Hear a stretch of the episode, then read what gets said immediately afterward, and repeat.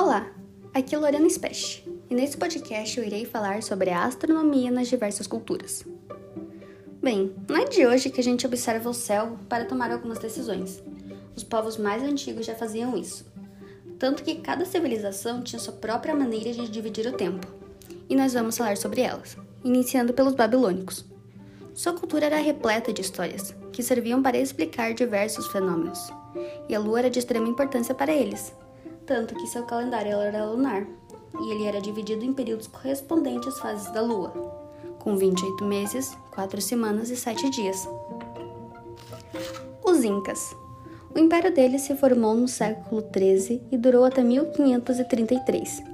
Eles eram conhecidos por cultuarem o Sol e pela elaboração de registros astronômicos, também estruturaram calendários com base no Sol que serviam para determinar o período de plantio e de celebrações. Os chineses.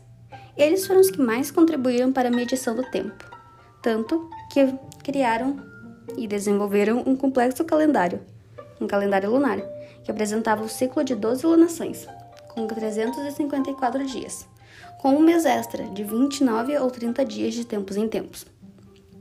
Os tupi-guaranis os indígenas brasileiros utilizavam métodos empíricos, e a observação do céu também serve como guia para determinar o período das festas religiosas e dos procedimentos feitos pelos pajés para a proteção e a cura dos índios da tribo.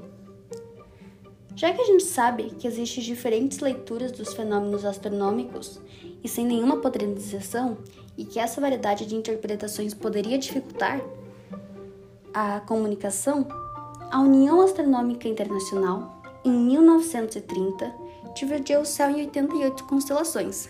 Mas vocês sabem o que é essa União Astronômica Internacional?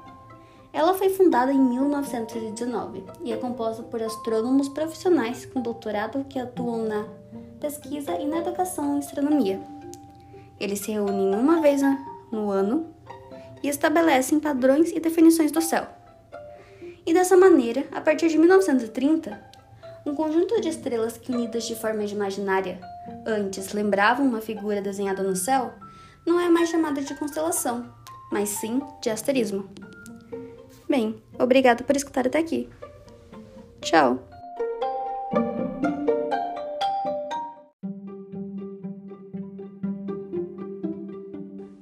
Olá, eu sou Lorena Specht e nesse podcast eu irei citar alguns estudiosos e suas concepções do universo iniciando por Tales de Mileto. Ele foi o primeiro a explicar o eclipse solar. O Anaximenes acreditava que a Terra seria plana, em forma de disco, flutuando no ar. O Anaximandro considerava a Terra como um cilindro e que a gente vivia em uma das faces. Para Aristóteles, a Terra teria forma esférica e então ele apresentou um modelo em que a Terra se situava no centro de circunferências concêntricas e cada uma delas representando a trajetória de um dos planetas.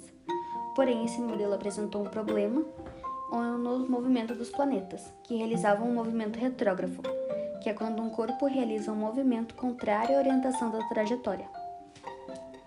Hiparco foi o criador do modelo excêntrico, onde apresentava um perigeu, que é o ponto que a Terra está mais próxima do Sol, e um apogeu, que é o ponto que a Terra está mais afastada dele, e Ptolomeu apresentou melhorias nesse sistema geocêntrico, o que deu origem ao modelo ptolomaico, onde a Terra fica estática e o planeta se move ao longo de um pequeno círculo chamado epiciclo, e o centro se move em um círculo maior chamado deferente.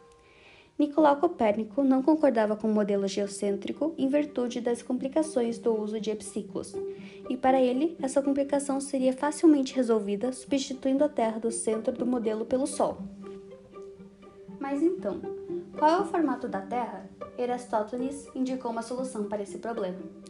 No mesmo dia do ano, com a iluminação do Sol, podia-se observar o fundo de um poço em Alexandria e Siena, cidades com 800 quilômetros de distância. Porém, Alexandria, projetava-se no poço uma sombra com aproximadamente 7 graus de inclinação em relação ao raio de incidência. E Aristóteles julgava que, se a Terra realmente fosse plana, as sombras deveriam ser iguais, porém, como eram diferentes, concluiu que a Terra deveria ser redonda. Então foi isso, obrigada por ouvir até aqui, até a próxima!